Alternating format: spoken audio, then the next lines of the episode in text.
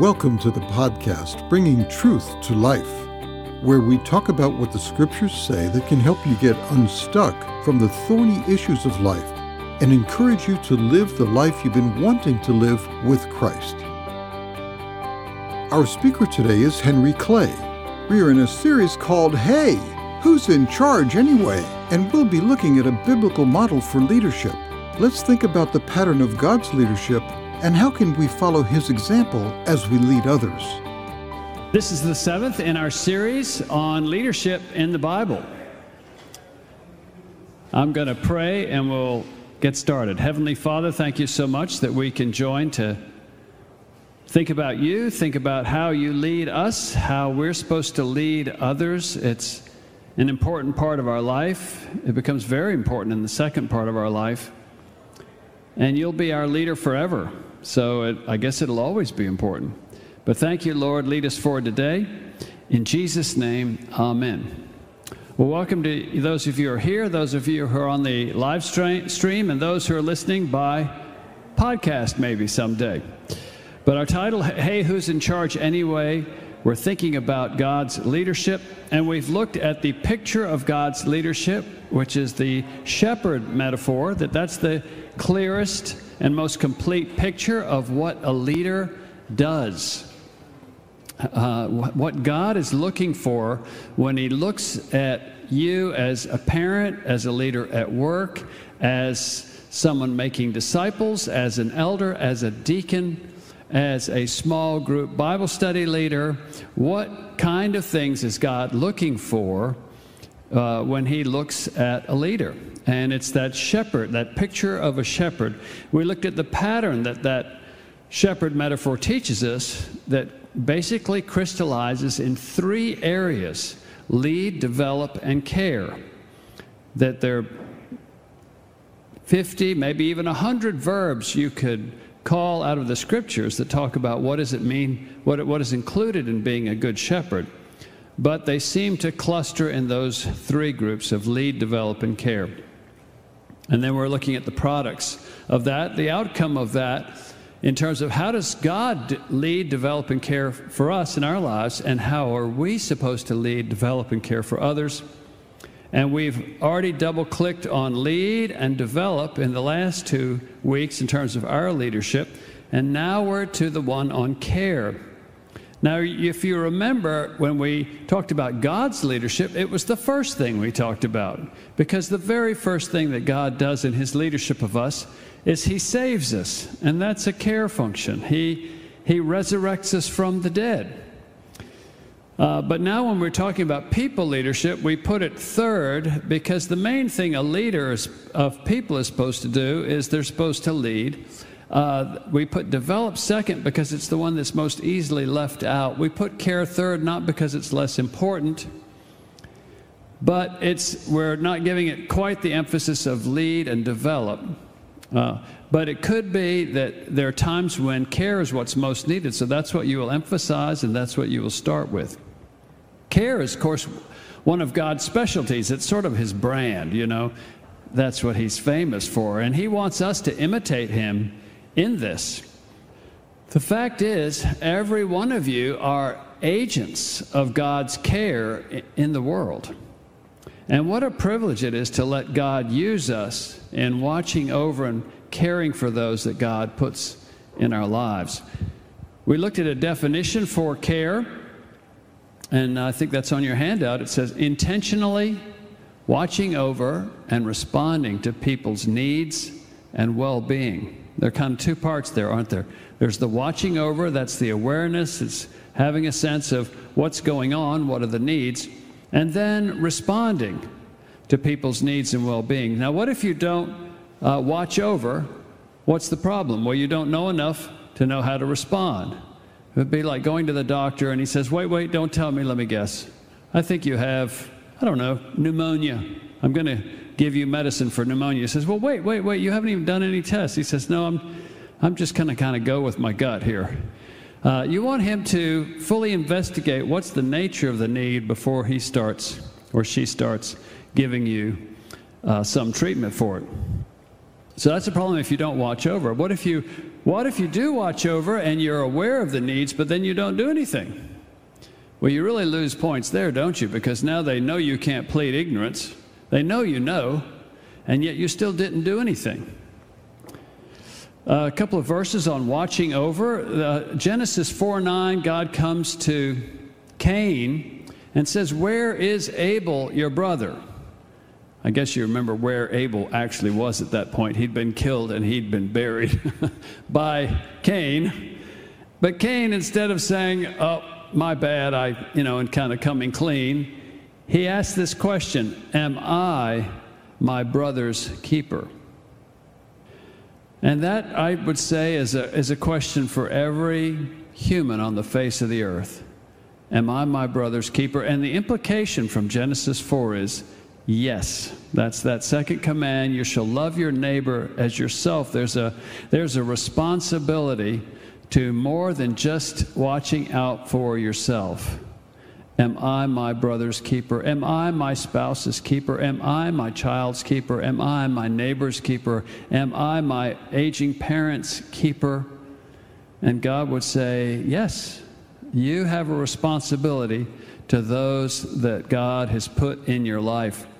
Another verse on watching over is that verse in Proverbs 27 23 that says, Know well the condition of your flocks and give attention to your herds. We're responsible to be aware of what's going on in the lives of the people that God has put in our charge. And it's sort of that picture of, uh, again, the shepherding picture, isn't it? You have a flock. Uh, it might just be you're an older brother and you have a younger sister or younger brother. Well, that you're your brother or your sister's keeper. They're part of your flock and you're to care for them. And then a couple of verses on responding, not just watching over, but responding. John 21, when Jesus talks to Peter after he's res- helping restore him from having denied Jesus. And remember, three times he asks Peter, Peter, do you love me? And Peter responded, well, You know, I'm, I'm working on it. and, and Jesus three times says something equivalent of, Feed my sheep, tend my lambs. In other words, he's saying, If Peter, you can show me, you didn't show me that you love me, back when I was being beaten and you denied me, but I'm giving you another chance. But the way I want you to say it is I want you to say it by caring for my sheep. That's an interesting thing, isn't it? You're sort of an under shepherd. You're not fully a shepherd like they're your sheep, so if you want a barbecue, we can have a barbecue. It's like, you know, you're caring for those sheep, for those children, those grandchildren, your neighbor people at work, whoever looks to you for leadership. You're caring for them in a responsibility under the great shepherd, and you'll have to give an account for him. Do you love me? Feed my sheep, tend my lambs. And then the other verse, in terms of responding to people's needs, found in 1 Peter 5 2 and 3 is shepherd the flock of God that is among you, exercising oversight not under compulsion, but willingly as God would have you, not for shameful gain, but eagerly, not domineering over those in your charge, but being examples to the flock. So the, the verse uh, before in John 21, that was more the what? Feed my sheep. That's how you respond.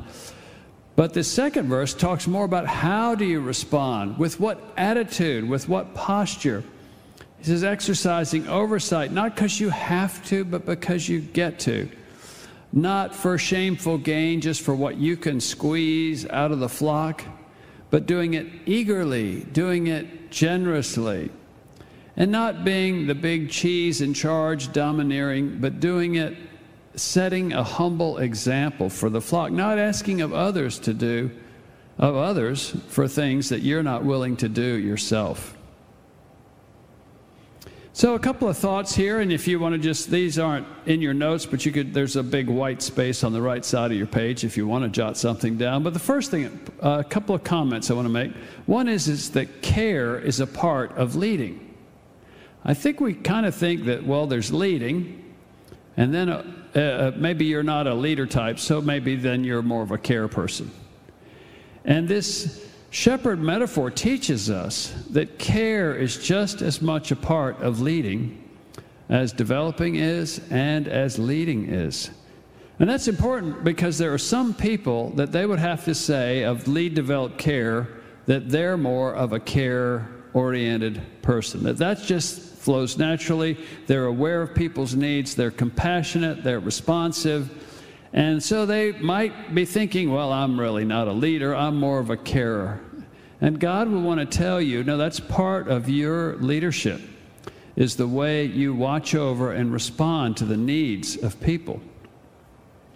The second comment I'd like to make is care always has to be balanced with develop. There's a book out called When Helping Hurts when by the way you minister to people, you help people, your children, whoever, you actually, even though well intentioned, you end up hurting them. Howard Hendricks used to say in his uh, talks on parenting, he says, Every time you do for your child what they can do for themselves, you cripple them. That's when helping hurts, when it, when it undercuts the own per, that person's ability to lead, develop, and care in their own life. There's some times when, because of understanding what's in the ultimate best interest of a person, you will hold back, and you must hold back on doing for them things that they would like you to do, but you, you shouldn't do because it will take them in a bad direction. We have to be beware, particularly if we're strongly a care person to not be, in a wrong way, a rescuer, an enabler, someone that, at, when it's all said and done, even though you've given and served and loved, the person is weaker and worse off because of the way you cared for them. Third, awareness is key. We already looked at that. Know well the condition of your flocks.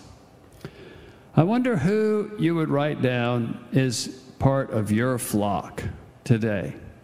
Think of your little sheep. And it might just be a, it might be a neighbor, it might even be an aging parent, it could be any number of people, a spouse.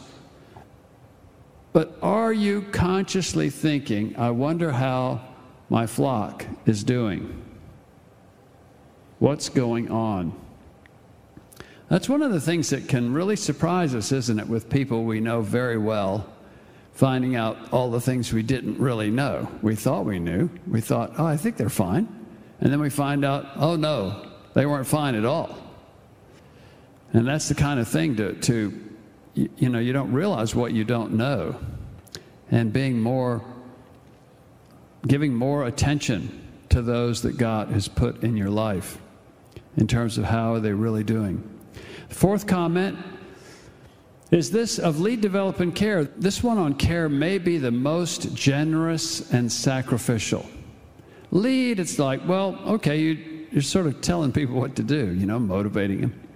Develop, it may be more of a kind of a teaching thing. That doesn't necessarily cost that much.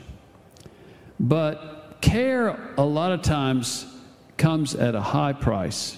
It might be caring for someone when they're sick, helping someone out with financial difficulties, and a lot of times financial difficulties are coupled with character issues. So it's not just a, a money thing. There's more, it's more, there's more to it, it's complicated. And you think of how much it cost God, how much it cost Christ to care for you and me. It cost him more than his leadership of us as the Lord. It cost him more than being our teacher and developer caring for us cost him everything. And some of the situations where God will call you to care for people will be very, very costly. I'm reminded of Robertson McQuilkin, and you know his story how his wife got early onset Alzheimer's.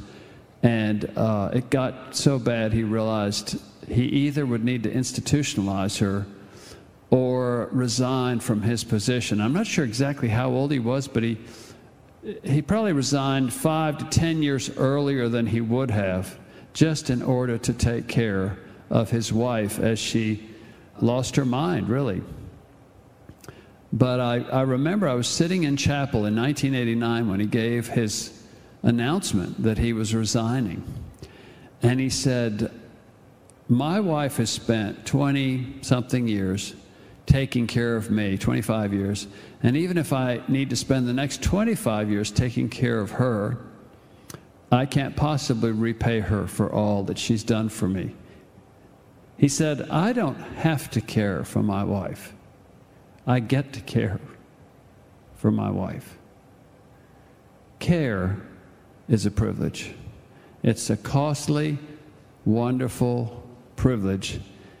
And caring well, it will be one of the things that makes you happiest in heaven when you think back of the times God enabled you to lay down your life for the benefit of another. And that brings me to the last comment on, side comment on care. Care is more than giving stuff and things and doing tasks, it's the giving of yourself. I'd like to just open up and read this passage in 2 Corinthians 8 where Paul is, they're concerned for the churches that are under heavy, heavy persecution. And they're t- kind of taking up an offering for them. And so he's, he's saying just a couple things, and he's pointing out, he's trying to motivate this church by telling them what another church has done. So, so that they'll sort of think, well, wow, how can we do less if they were willing to do that? But in 2 Corinthians 8, 3 through 5, he says, For I testify that according to their ability and beyond their ability, they gave of their own accord, begging us with much urging for the favor participation in the support of the saints. And this, not as we had expected, but they first gave themselves to the Lord and then to us by the will of God. So he's saying that there, there were these churches in Asia Minor that heard about how hurting the churches were in Palestine. And it said they begged us for the opportunity to help out, even though they weren't doing all that well themselves, but they wanted to serve. It reminds me of when I read about Richard Wurmbrand and Tortured for Christ. And he said, even though they only got this little, tiny little piece of bread each day and some dirty soup made with rotten carrots, uh, that they still felt like they should tithe. and that was their only income. And so they would take a tenth of their bread every day and set it aside, and they'd give it to the prisoner that was the sickest. The privilege of laying down our lives, of the privilege of giving not just our stuff, but giving ourselves for the Lord's service in the lives of others. Well, there, when we talk about care, I'd like to move now to what we call the four critical aspects or operational aspects. This is double clicking on care, where you think, okay, care, uh, when you just say the word care, people tend to uh, uh think about that in emotional terms. And some of us are more mushy and sentimental than others. You know, some of us cry in movies, and you know, but there are others that are maybe more stoic or cool, or maybe you even at times think, well, maybe I'm cold. Uh, what is care for a person like that? And so we want to look at four operational aspects because we're not looking primarily at the feelings of care, but the actions of care. What are the actions that make a person feel cared for regardless of how emotional you get about it or how deep the feelings are. So, four operational aspects know, connect, provide, and protect. This is how you bring care. I'm sure there are more things than this, but these are four really helpful touch points. The know and connect, of course, have to do with more, more of that first part of the definition watching over. How do you watch over where you know and connect? And then the second two have more to do with responding to people's needs uh, via providing and protecting.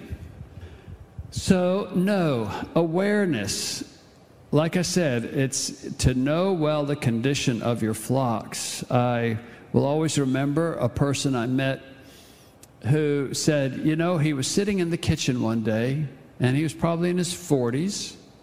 And he said his wife came in and she says, I'm leaving. And he said, Oh, where are you going? She said, No, I'm leaving. And she walked out and divorced him. And he said, I had no idea. Lack of awareness. There are others who find out years later that their child was so troubled and was even considering suicide. I think of my problem of knowing when my son Walt fell on, his, on the skateboard and his finger was hurting, and I did not take the time to really make sure I knew the situation. I just yanked on it a bit. Turned out it was broken. Turned out it healed wrong. And turns out 20 years later, it's still crooked. So someone said one time, don't be discouraged. You can always be used as a bad example. But that was a very bad example of not caring for my child by knowing well uh, the condition of the flock. We worked in staff care, and one of the things with staff care is uh, if you don't know what the needs are, you can't really address it. You don't know what to do about it. And one of the things they taught us was watch for bubbles. When you look at a pond and it's all smooth, but over in the corner you see some bubbles coming up, what does that tell you? It tells you that there's something alive under the surface. There's something down there. And so someone will just make an offhand comment. I was uh, really discouraged the other day, or I've been wondering if, but it's a bubble that comes up. It's just a small thing. But if you're growing in this know part, you'll learn how to give them an opportunity to say a bit more. You mentioned that you're, you've been struggling with sleeping or depression. What's that, what do you think that's coming from? Or would you like to say a little bit more about that? Watch for bubbles.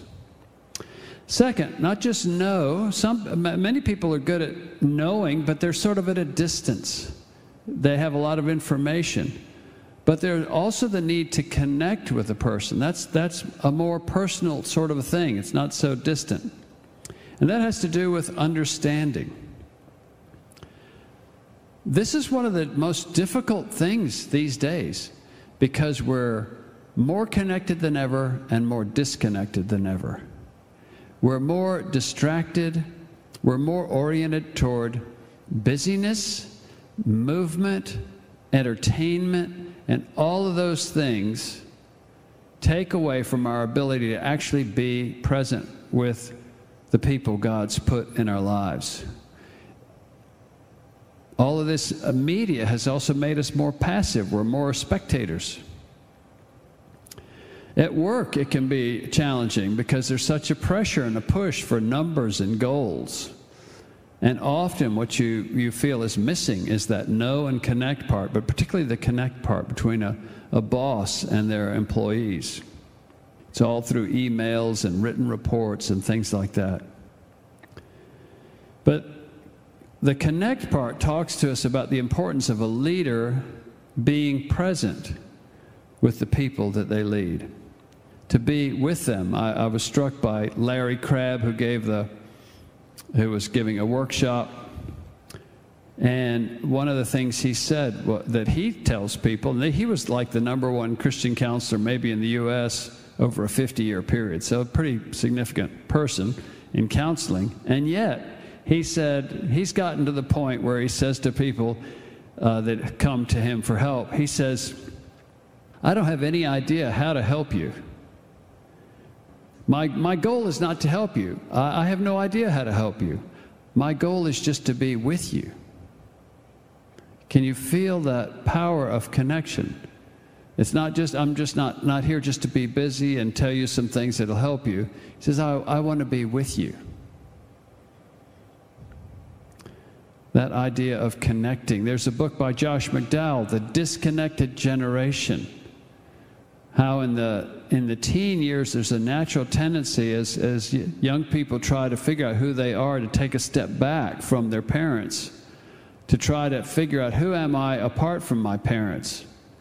And so there's a tendency to disconnect, and the whole book, The Disconnected Generation, is written about how do you, what's the best you can do as parents to keep connected, keep connected with your teens, even when they're instinctively trying to disconnect so that they can connect more to the broader world.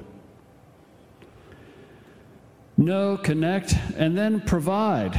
Provide has to do with resourcing, bringing in time, uh, resources, other people, what, what is needed, networking that's going to help the person.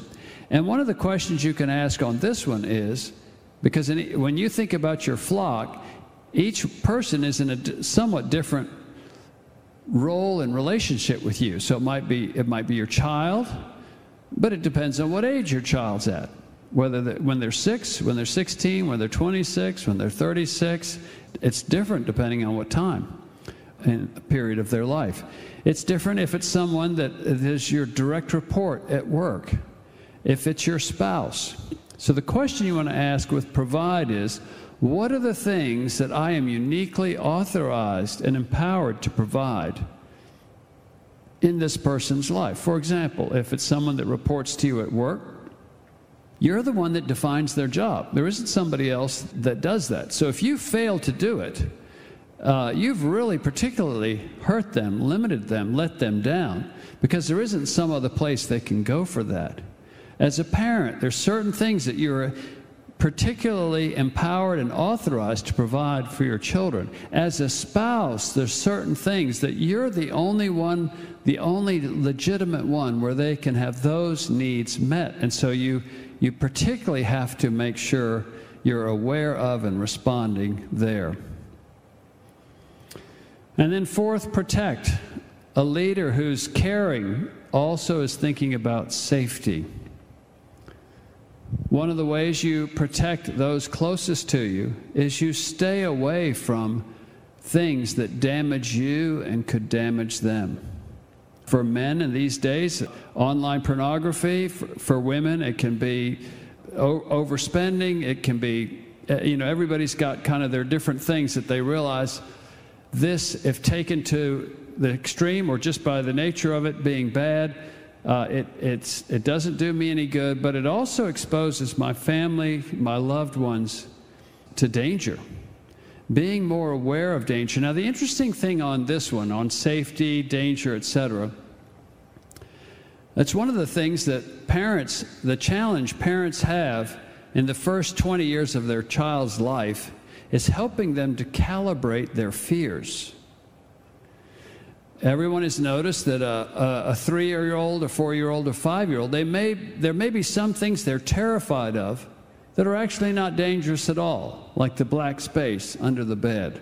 There's a, you know, I think the stats are really low of how many dragons actually lived under some child's bed. And yet, that doesn't matter. They're terrified. So they, they're afraid of things that are not dangerous, that they don't need to be afraid of, and then they're not afraid of other things that are quite dangerous. And so, a, a, lot of the challenge in parenting in the first 20 years is helping them to know what are the things that are really dangerous and deadly and have to be guarded against, and what are the things that either aren't dangerous or not that dangerous. You don't want to run away from a cockroach and get run over by a bus it's like the cockroach is not that dangerous. The bus is very dangerous. The calibration of fears. So, as a developmental leader, you're not just trying to be protective. Sometimes the best way you can be bring protection in the life of those you lead is teach them to watch over their own life help them calibrate their fears so they're not just obeying you, they're thinking for themselves and realizing this is not a good idea. I need to turn away from that. And you realize in the scripture, a lot of that, that's what God is doing, is He's saying, this is bad, evil, it'll, it'll bring bad results. So you make a good decision, not just because I've commanded it, but because you realize it's the path of life. This is what's best. And this other path is the way of death. You know, we've put our children at great risk in our country by allowing most universities, universities to have been taken over by people that hate faith and hate God. And then we send all these young people to institutions where some of the professors, that's their goal, is to tear down the faith of those young people. And that's a protect issue. That's, that's something that maybe even God will give us the grace to at least balance it out. We're not saying that all universities have to be Christian, that's not realistic, but at least uh, allow for the possibility of those that want to follow Christ, that there would be teachers and professors and administrators that love God, and if others don't want to, that's fine. Keep it, keep it balanced, but allow young people to explore all their options and, and pursue faith if they'd like. Know, connect, provide, and protect. This is the four critical aspects, operational aspects of when you want to bring care as a leader. Well, let's bring it home a bit. Let's think about first in your own life. You know, in a sense, because God's made it that way, you are your own leader. Now, you're under His leadership, and you'll give an account to Him. But God doesn't brush your teeth. He, he doesn't uh, stand there and say, Make your bed. He lets you make decisions. In other words, He's put you in your own life to lead your life. And part of your self leadership is care in your own life to know yourself, to connect uh, with yourself. I'll explain that in a minute. To provide for yourself and to protect yourself. And that's not being selfish. If you don't adequately care for yourself, you won't be in good enough shape to be of any use to anybody else. So there's a minimal amount that you have to do to take care of the life that God's given you. The first one, to know. I mean, obviously, you know yourself better than anybody else does, but there are things about you you actually don't know. They're called blind spots, and that's why the people close to you can help you try to get to know that part of you that's not so obvious to you. Pride can also keep you from being more self aware of yourself. You can be closed to input, but to know yourself. To ask people that are close to you, what is it that you know about me that you think I don't know about me, that I don't realize? I always remember this, this video clip of this couple talking, and they're a conflicted couple. And at one point, the husband leans over to the wife and he says, You don't know what it's like to live with you. That's a know issue. And if she understood more about herself, she probably could have been a better wife. Connect. The second part are you really connected with yourself, with your own emotions? Some of us don't connect with ourselves. Men, in particular, are sort of famous for being unaware and unconnected to our emotions. And like, well, what are you feeling right now? Apart from, if we're not mad, we're not sure. You know what? Well, I, we know when we're mad, but uh, but to be connected with your with your inner life, with your soul, to be able to be alone with your own thoughts and not always have to put something on. My wife is smiling at me because I always have something going on on the radio.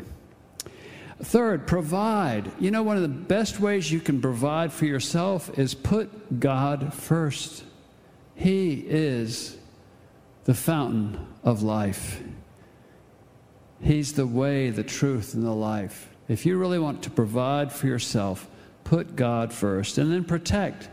Again, take refuge in the Lord to not be captive of anxiety and fears. God has appointed you as the keeper of your soul. Guard your heart with all diligence, Proverbs 4:23 says. So that's with your own self-care and then the lives of others. But evangelism is a type of care, isn't it? That's offering the gospel to, to those that need it. That's not a lead thing or a develop thing. That's a care thing. You're, you're stepping in in a, in a leadership kind of a way to bring care by sharing the gospel with people. Prayer, your prayer for others, wouldn't that be a form of care? That's not lead, it's not develop, is it? You're calling out to the King of heaven to provide for, bless, protect, heal uh, those that you're praying for. Prayer is care. Now, care is more than prayer, but prayer is care. Discipleship, feed my sheep. That's, that's a type of care. At work, including some aspect of care uh, with people that look to you for leadership at work. It's that care part, that know, connect, provide, protect, that brings humanity back to the workplace and people can feel visible and valued. Now, if you look on the back of your handout, there's a little form for you. If you uh, are so inclined later on to, to stop a minute to intentionally think about your flock, and on the left, you'll see a column where it says, uh, where you can put names in. So you can put your spouse, your child, or your younger brother, younger sister, or your aging parent, whoever it might be, someone, a direct report at work, put their name in, and then just think just about that person. What does, where am I right now with that person in terms of know, connect, provide, and protect? And see what that, that framework brings to your, what God uses that uh, for to bring to your mind about what might be a next step. God has put you in charge of the welfare of your flock. And someday, God is not only going to ask you, What did you do with Jesus? He's going to also ask you, What did you do for your sheep, which were my sheep? May you have a testimony of intentionally watching over and responding to people's needs and well being. It's our greatest cost, our greatest privilege. It will bring Him great glory. It will bring you great joy. Let me close in prayer. Thank you so much, Lord, that you so beautifully model this responsibility of bringing care. You intentionally have watched over and responded to our needs and to our well being. And at times you have seemingly backed away. You haven't made everything easy because you're also a developmental God. You don't just care, you develop. And you let us be hungry and then feed us with manna so that we could learn that man shall not live by bread alone, but by every word that proceeds from the mouth of God. Thank you, Lord, for your care. Help us, Lord, to take the, these seed thoughts back to our situation with our flocks and to be more aware of their needs and more appropriately responsive to help in a way that really helps. We pray in Jesus' name. Amen.